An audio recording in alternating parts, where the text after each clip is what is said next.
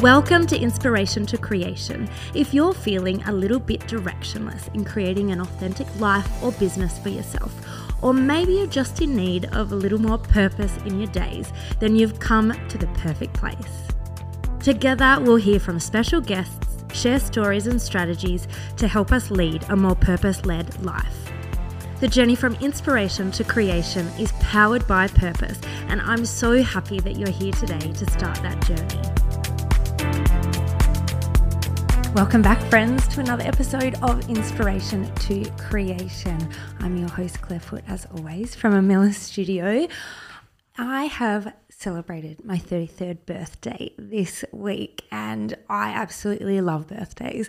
I think that they are such a great way to kind of have a check in with yourself, where you're at, as well as such a gift from others to show their love and appreciation. I always think it's so beautiful how everyone sends birthday messages and tells you how much they love you on your birthday. So I truly appreciate that.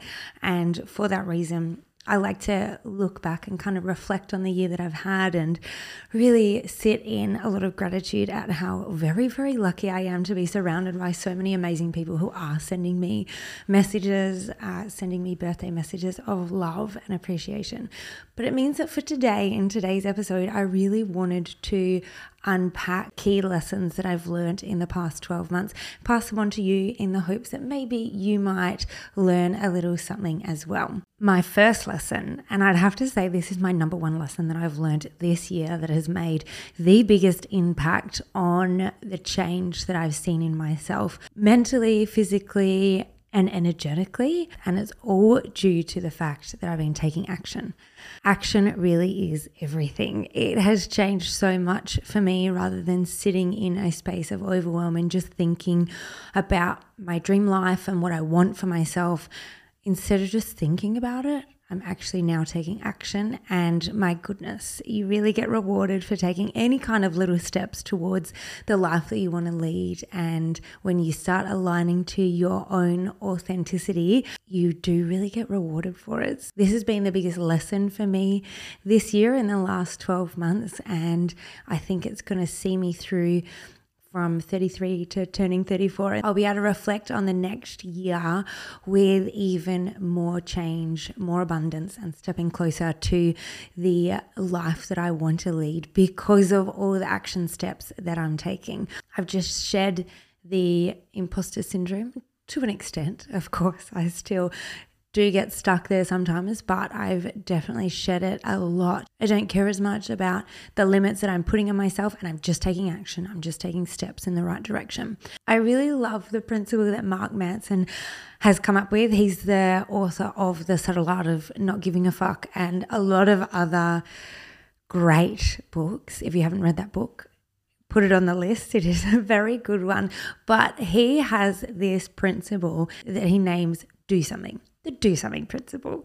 And essentially, this theory is the fact that inspiration, motivation, and action all work together in a continuous cycle. And it doesn't matter where you get on that cycle, as long as you're doing one of them, as long as you're doing something, the rest will come. So, the theory being that if generally speaking, you get inspired, something inspires you, which gives you motivation to then take the action.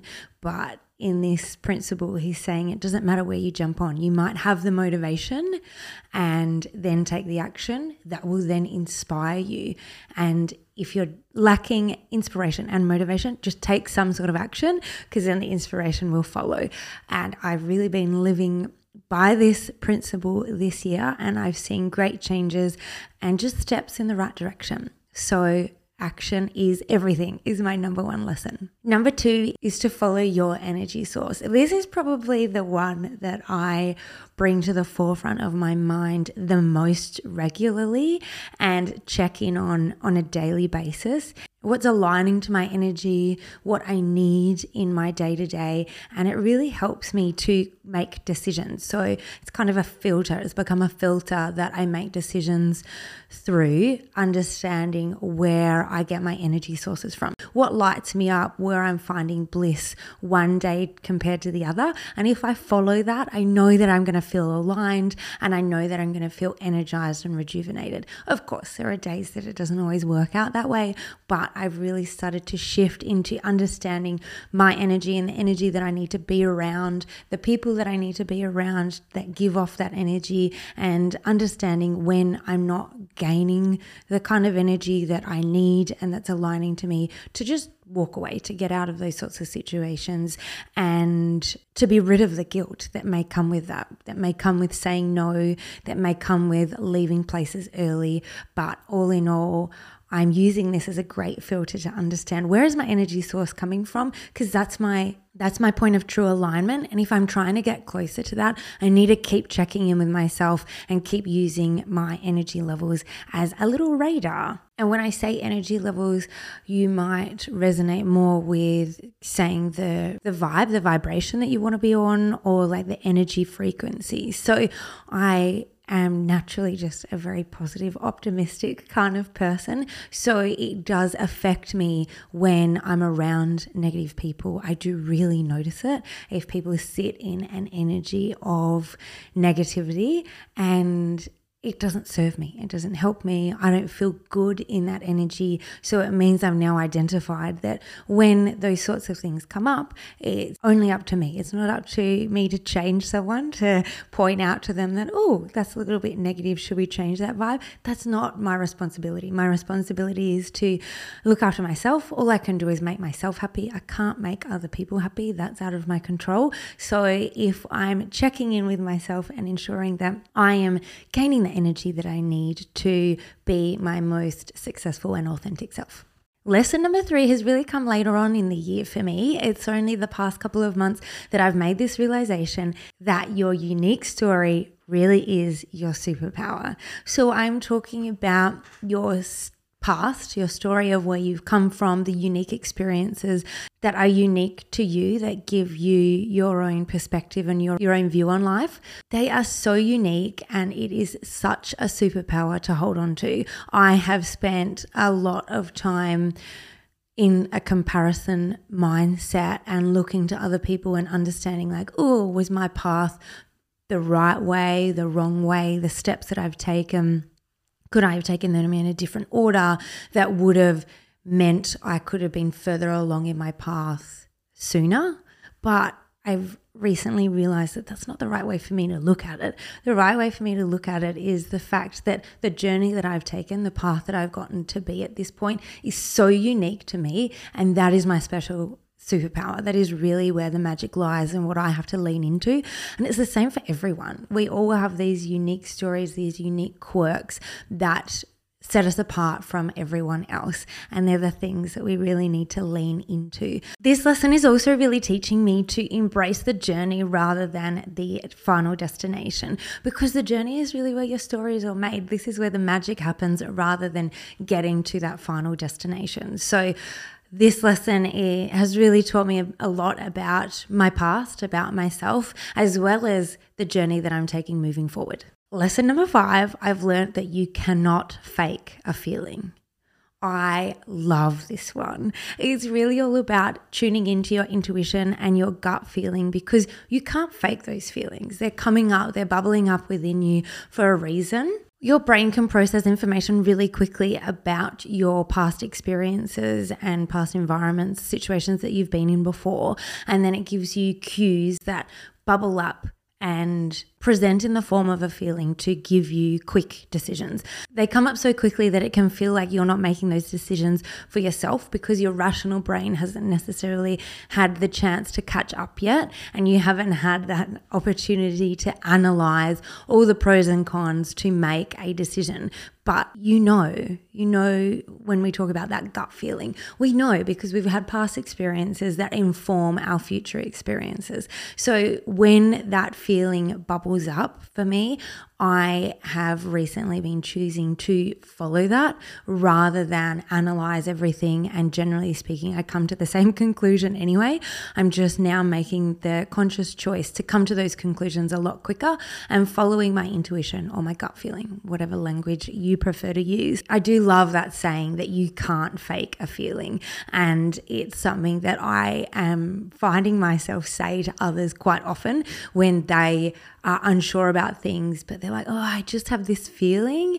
You can't fake a feeling. You can rationalize things all you want, but that feeling coming from deep within, that knowing, you can't fake that. So I've learned this year to really follow that. And it's something that I'm going to continue to lean in on for the next 12 months. Lesson number five no one will do the work for me. This one is so closely aligned to lesson number one with me leaning into taking action.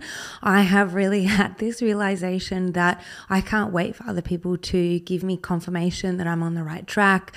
I don't need to wait for other people to support and believe in my business. I am the only one who can do that. I need to be my own cheerleader and do the work for myself rather than waiting around for other people to champion me or give me the nudge that I need. I'm the only person who can do that. Lesson number six this is a goodie that it really doesn't matter what other people think. Oh, this one has taken me so, so long to learn. I feel as if I've been told this my whole life. I get that I shouldn't worry about what other people think, but up until recently, I always have. I've been a recovering perfectionist for probably the last three years now. Uh, prior to that, I was deep within my perfectionism ways, but I am slowly coming out of that. And this has been a really key piece of the puzzle to help me to break free of perfectionism by choosing to not worry about what other people think and believe in myself and believe that the right people will eventually come. Even if it means people don't see it now, they will eventually cotton on to the path that I'm on to and join me. So it's taken me a really long time to truly believe this to my core that it doesn't matter what other people think because intellectually I've understood this for a really long time, but I haven't believed it to my core. And now that I believe it, oh, it is so freeing, so freeing. And this really goes on to my last point, which is lesson number seven that I've learned. And that is the fact that we hold the power to the story that we tell ourselves. We can really change our limiting beliefs because that's really all they are. They're beliefs. They're not facts. They're just ideas that we conjure up and then we live our life to. We have the power to change them. And by changing my belief that it doesn't matter what other people think of me, it doesn't matter about the position they're at on their journey. All I can focus on is me that belief I have changed for myself. I've made the conscious decision to change that limiting belief. And it is so freeing to change limiting beliefs. This is one of those lessons that as you continue to grow and change, we will forever be up leveling, which means we're forever changing limiting beliefs. But the last 12 months, I've really been able to identify where limiting beliefs are coming up, that I can change them. I hold the power to change that story. And that is such an empowering shift for me that I've discovered in the last 12 months. And it has really, really helped me. I will continue to learn time and time again, but it's been very helpful that I've been able to unpack that one. These are the seven biggest lessons that I've learnt in the last 12 months. And I hope that they're helpful for you and you might have a little takeaway from this episode today. And if you do, please come and connect with me at Amilla Studio on Instagram and tell me all about it because I would love to know the key points that you're resonating with throughout the podcast.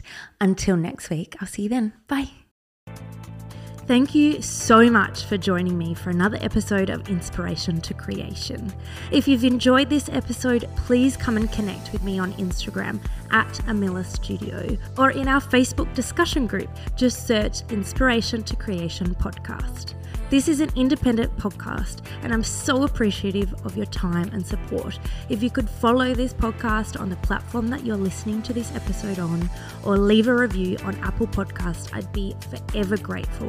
It helps so, so much to spread the word about purpose. Thanks again. Bye. This podcast is created for educational and entertainment purposes only and not intended as a substitute for seeking professional help.